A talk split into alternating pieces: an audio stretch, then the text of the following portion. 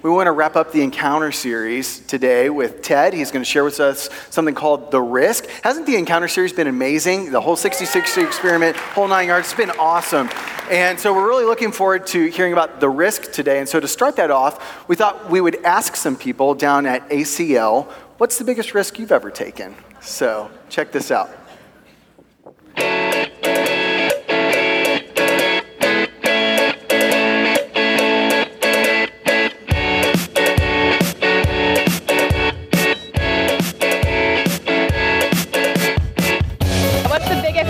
Ever taken? Oh man! Oh, on know. The spot. Yeah. I cliff dove once. It's kind of risky. Didn't check the water below, so who knows? Came out okay. Moving to a city that I had never been to before. Yeah. Yeah. Same. Oh, get married. I don't know. Yeah, that's a great question. I know. Maybe this hair, I don't know, man. Oh, the chanting the Hare Krishna Maha mantra, because I was told that it would make me happy. Letting go of everything and pursuing my career. What's your career? Music. That's awesome. That's right. Hiked too far down a canyon without knowing where if I could make it back up. I grew up in a cult, and I left that and all my family to take it out by myself. Like 5 years ago, yeah. Wow. That's the biggest risk I ever took, was leaving everything I knew behind. I think probably moving by myself to the outside of the world. And I live in Canada, so it's a bit of a risk, but it's paid off quite well for me. Whitewater rafted every single day this summer, and put myself in danger of death every single day. Man, I don't know. I'm not a very big risk taker, I guess. Maybe going here. Is it really? The biggest risk. So. I'm not a risk taker. I go straight. I just go straight forward. I don't do risk. I'm not a risk taker. Play it safe or not at all. What's the biggest risk you've ever taken? Talking to you right now. Working at ACL. The biggest risk. Sailing probably news. Dating him. Sailing news. Getting married. I don't know. Not a big risk taker. Getting too old for that. I went bungee jumping in Australia, and that was like the biggest heart-dropping thing I've ever done in my entire life. I don't know. Asking my wife to marry me. That was pretty edgy. I don't know. I don't take risks. I just take all risks. Yes, I just go all out. You know what I mean? I just go all out. I really don't. I'm that type of person that really. No fear born in this man, okay? Yeah. Whatever he puts to his man, he does it. All right, so those of you who are watching from our Branson campus or on the internet campus around the world, those are typical Austin people. Monday through Friday, some of the most highly educated, career-conscious workers, but on Saturdays or at one of our festivals, they are say anything, do anything, party animals. Actually, a while back, we retained one of the best advertising firms in the country, GSDM, to rebrand Gateway and help us think of a different slogan. And instead of no perfect people allowed, you know what they came up with? They came up with party tonight, repent tomorrow, GatewayChurch.com. I kid you not. So we didn't go with that. But according to that video, there are some risk takers in Austin. And if we were to turn the camera on you today, what would you say was the biggest risk that you've ever taken? An interesting study was published in the magazine Psychological Science about religion and risk. According to the Stanford researchers, they found that committed Christ followers were more likely to take risks than their irreligious counterparts. Because of our belief in God's protection, the study found that we're more likely to consider doing risky activities like skydiving or biking without a helmet or making bold romantic overtures. We know John Burke's kind of a spiritual guy, so maybe that explains why he's always talking about skateboarding and surfing and playing full contact soccer with people half his age and wrestling grizzly bears with Vladimir Putin, topless. The scientists in the study seemed surprised to learn that Christians are willing to take risks with their faith. And those risks produce a life of adventure and meaning and even joy. So this past month and a half here at Gateway, as a church, we've been involved in one of those great spiritual risks, one of the most prolonged spiritual experiments that any of us or many of us have ever attempted before. And if you've been participating, I hope you found life of adventure and meaning and joy. So here's the 60-60 experiment in a nutshell. We decided as a church, we want to do the one thing that Jesus said is necessary, which is to be connected to him throughout the day, to just be mindful of him. And we do that in kind of an odd way. We set our watches or the apps on our phones to alert us once every waking hour for 60 days as a reminder to think about God and to talk to him about how we're doing, to ask him if there's anything he would like for us to do, and then in faith to step out in obedience in the direction that he's leading. And there are promises throughout Scripture attached to this, and the one we keep coming back to here, the foundation of this series, is John 15:5. I'm the vine, Jesus says, you're the branches. If you'll just remain in me and I in you, then you will bear much fruit. Apart from me, you can do nothing. And then there's Hebrews 4:8, draw near to God and he will draw near to you. And then David writes in Psalm 27, David who lived a life connected to God. This is from the Message version. It says, I'm asking God for one thing, only one thing, to live with him in his house my whole life long. I'll contemplate his beauty. I'll study at his feet. That's the only quiet, secure place in a noisy world, the perfect getaway, far from the buzz of traffic. God holds me head and shoulders above all who try to pull me down, and I'm headed for this place to offer anthems that'll raise the roof. I'm asking God for only one thing, David says, to just stay connected to him. And as a result, that changes David's day. People can't pull him down, he says. He exists with a quiet stillness in his life. And there's a song of joy welling up in him, an anthem, he writes. So have you been changed by some of the big faith risks that you've been taking in this series? I had one of my best spiritual days in a long time last week when I took a business trip to Chicago. And I woke up early one morning in my hotel room when my 60-60 alert went off. And God seemed to be saying to me, Ted, yes, you're here selling your company, but you also need to represent me. And I said, okay, Lord, I'll take the challenge. And I got to encourage the worker at the front desk at the hotel that morning. I asked three complete strangers about their faith and got into some amazing spiritual conversations. I met two new friends at a business conference and ended up praying with them. I encouraged a couple of people about their calling, and I challenged them to take a next step of faith in their careers. And I even was given patience that day by God with the long-suffering Cubs fans who now think that they are God's chosen baseball team. And all day, my 60-60 app kept beeping, and I stayed connected, and I heard his voice. We're now 42 days into this experiment, and I hope you're coming alive. I hope you're hearing God on a level you've never heard him before. I hope he's transforming you and healing some of your wounds. I hope you're taking risks and stepping out in obedience. But this series today at Gateway comes to an end. The group portion of this exercise concludes when we walk out of here today. Are you going to come down from this mountaintop experience? There's a story in the Bible about a guy named Moses who struggled to maintain his mountaintop spirituality. In Exodus 34, we see that Moses is coming down from the mountain, and he's been meeting with God, and he's got the new 10 commandments in his hands. And something strange has happened about Moses. Because he's been meeting with God, his face glows. And so the Israelites are a little bit wigged out by this, but they also kind of think it's cool. They're like, check it out. There's a sheen coming off of Moses' face. And people have always gotten excited about glowing faces. What do we usually say at weddings when the bride is sashaying down the aisle? We say, look, she's so radiant. We never say that about the groom.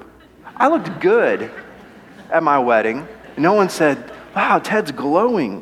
What do we say at weddings about the groom? What are the words we choose? We say, you clean up pretty well.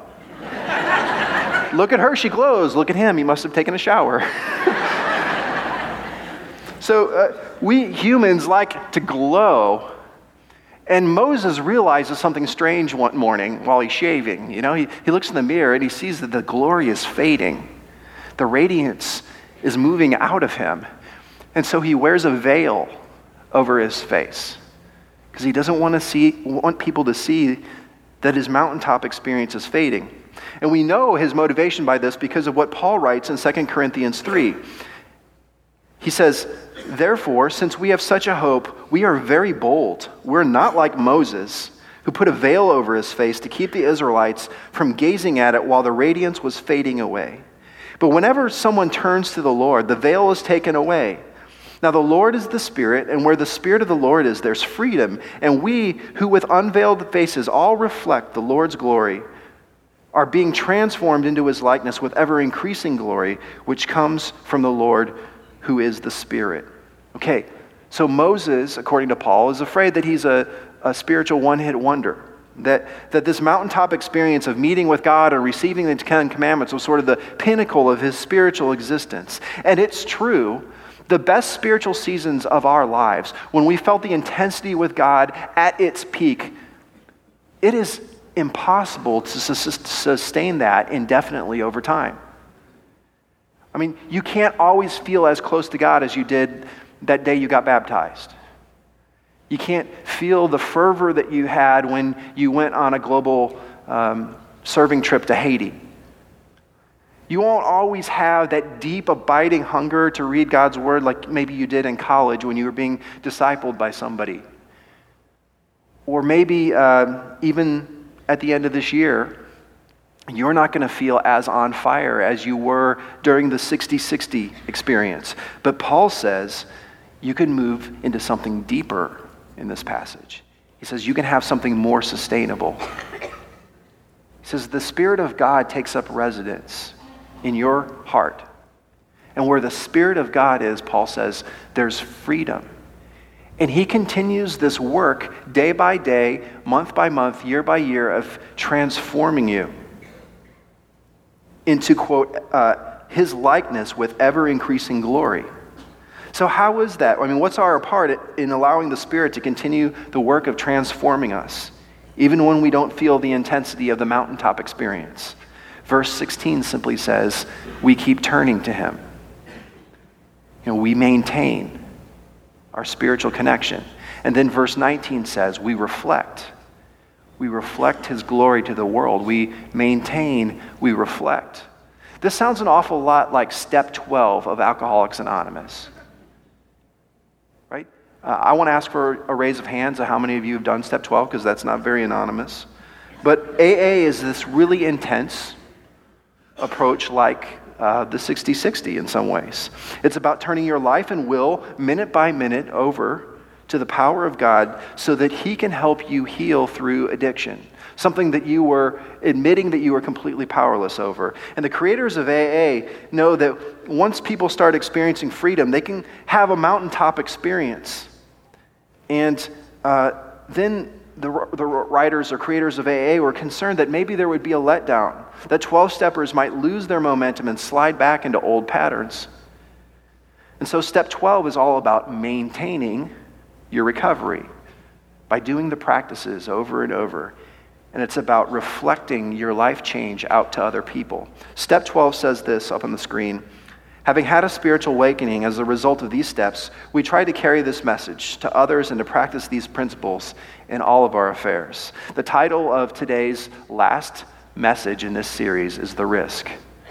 And the risk that you face after doing the 12 steps, or after doing the 60-60 in this case, is that you would lose a grip on the feeling that you have and that your practices would fade away. Your encounter with God, maybe this time next year, wouldn't be as powerful. Let's talk about how to avoid that this morning and just unpack step 12 a little bit. First phrase there is, having had a spiritual awakening. The phrase implies that if you really try a faith experiment, if you fully give yourself to the 60-60, you'll have undergone a rebirth, that God will have brought to you new life. You might guess that the dominant metaphor for salvation in the New Testament is life. Salvation is synonymous with God bringing us new life. That's why Jesus says, I have come to give you life and give it to you in full. And Paul says something similar, though a little bit more theological, in Ephesians 2. He says, as for you, you were dead in your transgressions and sins, in which you used to live when you followed the ways of the world and of the ruler of the kingdom of air, the spirit who's now at work in those who are disobedient. All of us also lived among them at one time, gratifying the cravings of our sinful nature and following its desires and thoughts. Like the rest of us, we were by nature objects of wrath. Okay, so he's doing a good job of painting the picture of the death side of this. That before we were intentional about our connection with God and before he saved us, we were kind of a slave to this darkness.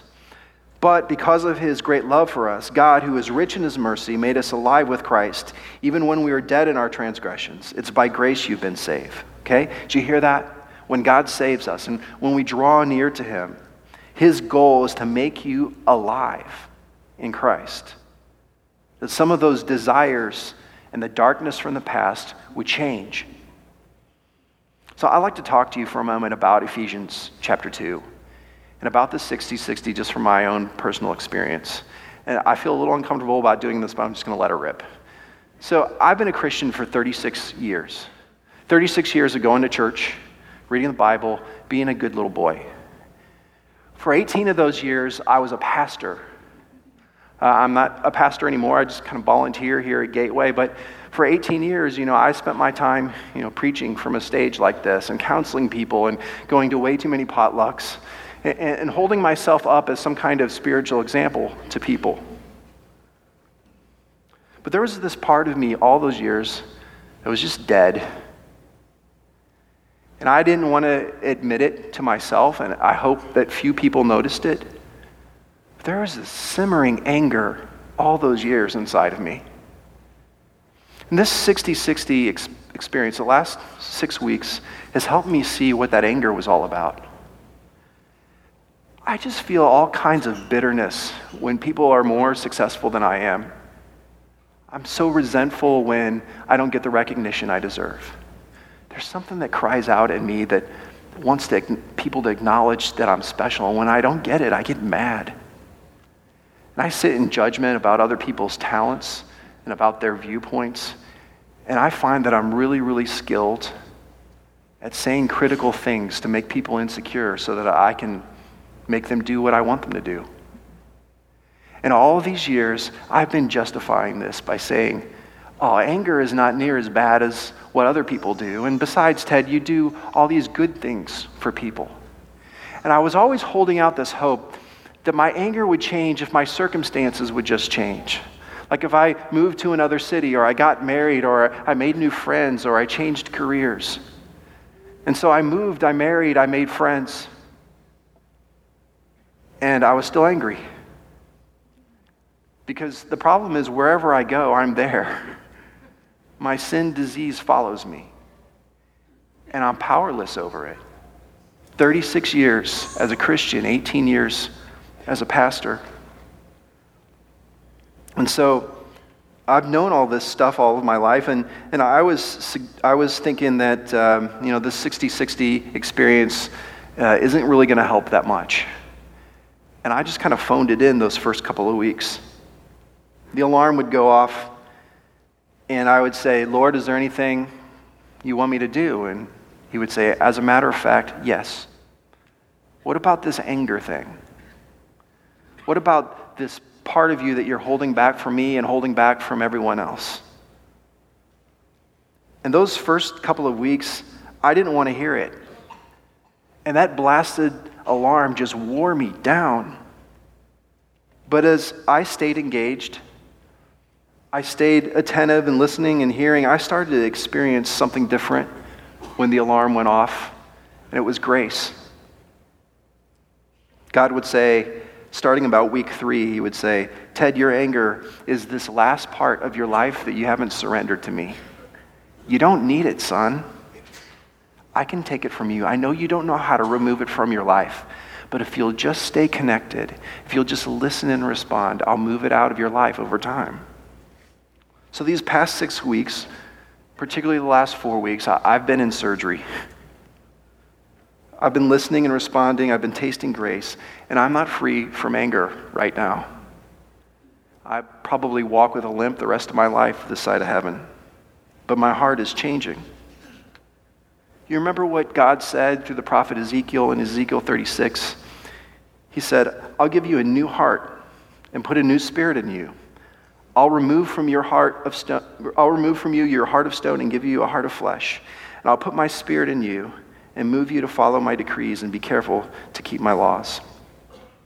Through the 60-60, God can turn a heart of stone into something that's vibrant and pulsing and beating and living. It's a heart of flesh. How's your heart today? Is it more like stone or is it more like flesh? I'm serious. Be honest with yourself. Is it stone or flesh? If you're feeling vitality in your connection with God right now, if there aren't any patterns of darkness like I had, I'm really happy for you. But if there is some stone-hardened part of your soul these days, there's something choking your heart, you will have few better opportunities in your life than this moment, than the 60-60, for God to step in and give you new life. The next phrase in step 12 says, we practice these principles in all of our affairs. If you want to keep your momentum after a spiritual awakening like the 60-60 or after the 12 steps, step 12 says you've got to keep practicing. You have to be serious about maintenance. Now, I don't do maintenance very well. I can check oil and tire pressure, but I am, how they say, automotively challenged. And this is a source of great shame for me because my father is a mechanical engineer who designed fueling systems for rockets in the space program. He's literally a rocket scientist. My older brother owns a tool and die engineering firm. My wife, Stephanie, God bless her, at Home Depot, she is customer of the month, 10 months running. At Christmas time, our family gives her power tools and they give me bakeware. I'm not making this up. And the guys, the men in the neighborhood, borrow her power tools. On Saturday morning, the doorbell will ring and they'll be like, oh, hey, Ted, is Steph around? I'm like, how do you know that's not my miter saw? He was like, because you don't really know what a miter saw is, do you? All right, I don't do maintenance all that well. Unless something gets really, really bad. And so that makes it hard to take care of things. If you've had a mountaintop experience, if you had some real spiritual progress these last 42 days, why would you let go of it? Why would you fail to maintain it? The book of Revelation in the Bible is a letter to 7 churches in Asia Minor. And in the beginning few chapters, Jesus speaks a specific message to each of those churches. Revelation 2 is the letter to the church in Ephesus. And in Jesus' message, he commends them for being good Christians and for helping people in the world and all that. And then he turns the corner and he says this. He says, yet I hold this against you. You've forsaken your first love. Remember the height from which you've fallen. Repent and do the things you did at first. So this church has undergone a spiritual awakening. You can read about it in Acts 18 and 19. They felt so close to God, but over time, the church of Ephesus just lost steam. We don't know why. It's not like they were sliding into a moral gutter or they had latched onto some heresy. It's just that they began to kind of turn inward on themselves and stop maintaining their spiritual growth. And so Jesus says, I have a prescription for you, because you've abandoned your first love. He says, go back and repeat the things that you did when you first had your awakening. You know, sometimes actions have to come before feelings when you lose feelings. This is great advice for those of us who have marriages where things just aren't that exciting anymore. We don't have the feelings. Maybe the advice here is to go back and do some of those silly things you used to do for one another when you were first in love. You know, maybe go to that spot, you know, for a couple of days where you had your honeymoon. Or maybe start bringing her flowers again. Or maybe pack him a picnic and take him out to that place you used to make out. Typical guy suggestion, I know. Go back and do the things you used to do, because sometimes after acting, feelings will follow. The same is true for people who have lost their passion for God. Go back and repeat the things you did when you were most on fire for Him. Maybe you used to be passionate about God most of all when you were serving the poor or when you were on some global serving trip. Go back and rekindle and do that. Or maybe when you were closest to God was when you were poring over Scripture every day. And so maybe this next couple of weeks, you just commit, even if you don't feel it, I'm going to go and I'm going to read like I used to read. And the feelings might come back. Or maybe it was serving for you here at the church. I mean, maybe you like mowed the grass at Gateway or something. There's just your soul would soar as you would push that lawnmower. And if that was when you felt close to God, then, you know, come to my yard next Saturday and feel your heart soar. Go back to your first love. Taste grace again. Step 12 says, if you're gonna need to repeat the steps from time to time. For the 60-60, that probably means that you're not gonna have your app on for the rest of your life, but maybe you need to set it for a couple of times during the day. Or maybe for you, you can get real intentional in your drive to work, in your commute home, that's when you're gonna listen and respond to God. Or maybe you're just gonna carve out lunchtime, maybe 15 minutes in the middle of your day, and just say, that's when God and I are gonna talk. Don't get out of the practice. And more importantly, don't stop this rhythm of listening to God's voice and responding to it in obedience. That passage from Ephesians we talked about a couple weeks ago, 5:19 says, don't quench the Spirit. Other translations say don't put out the Spirit's fire. That's pretty sobering to think that we could dampen God's fire inside of us by not listening to Him. And if you're out of the habit of listening and responding over time, you'll just stop hearing anything. So this week, talk to your running partner or your life group or a friend you trust and work out what your maintenance plan is going to be after the 60-60. All right, here's another phrase from step 12. We tried to carry this message to others. The funny thing about people who have lost their feelings, lost their spiritual fire, is they can't even see that it's their own fault, that they started focusing on themselves. They can't see beyond their own worries and issues. 12-steppers know that if you become focused on yourself and you're not looking at how you can help others, it puts your recovery in danger. You've got to be carrying the message and helping people see that there's freedom available for them too.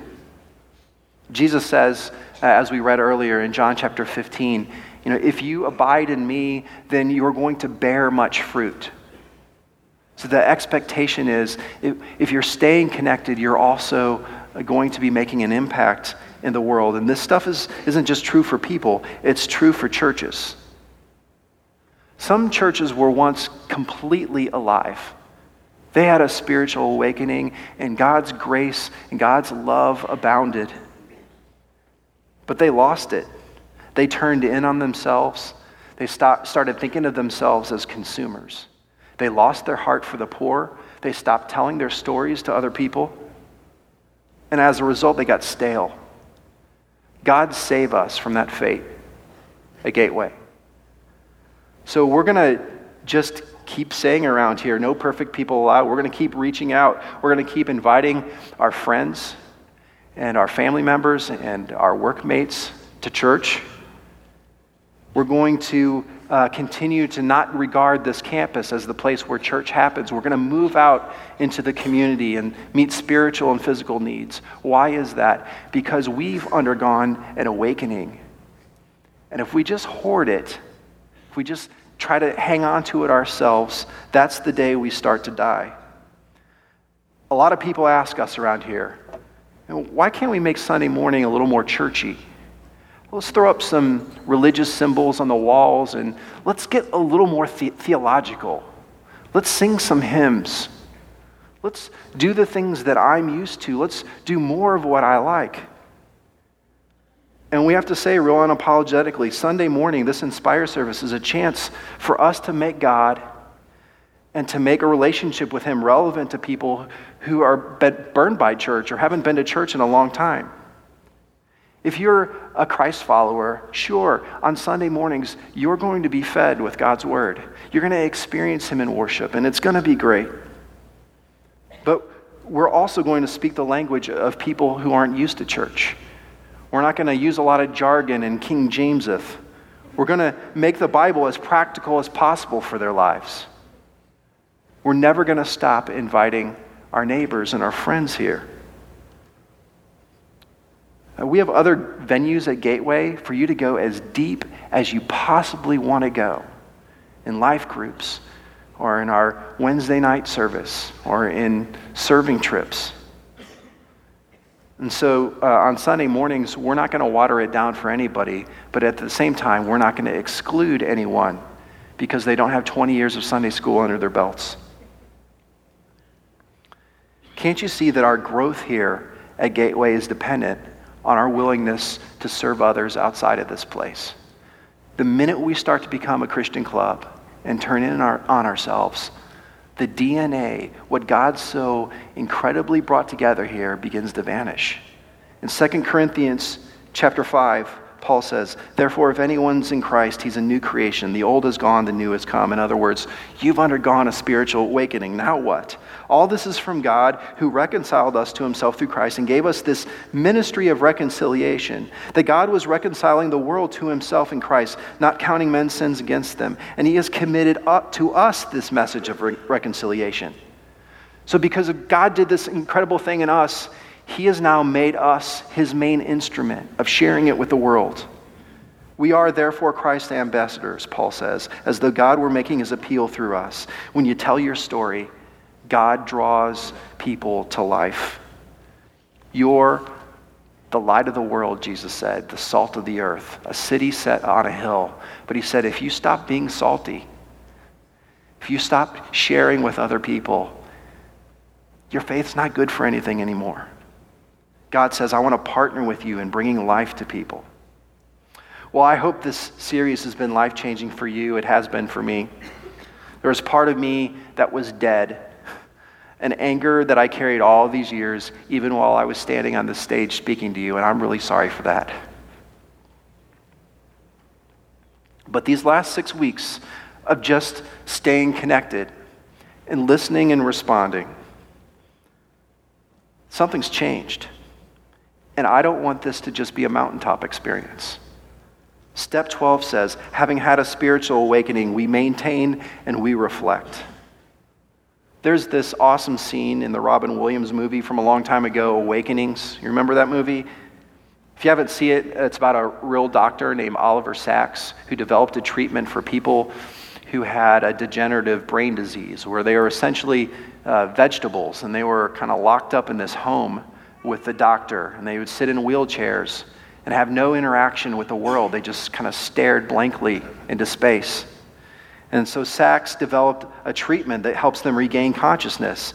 And these patients start to come alive, and they walk, and they eat, and they talk, and they go on field trips. Life's no longer this numb shadow world. It's alive and vibrant. And there's this one scene where the doctor takes a guy who had just been awakened, who was played by Robert De Niro, takes him to a cottage on the beach.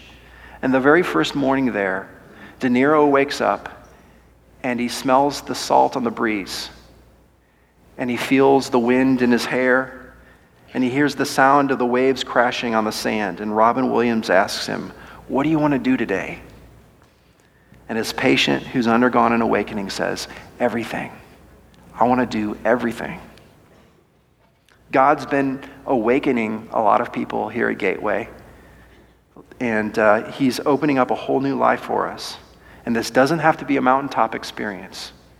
If we'll just maintain and reflect, we can wake up every morning and God can have this message, "What do you want to do today?" and you can say to him, everything. I want to do everything.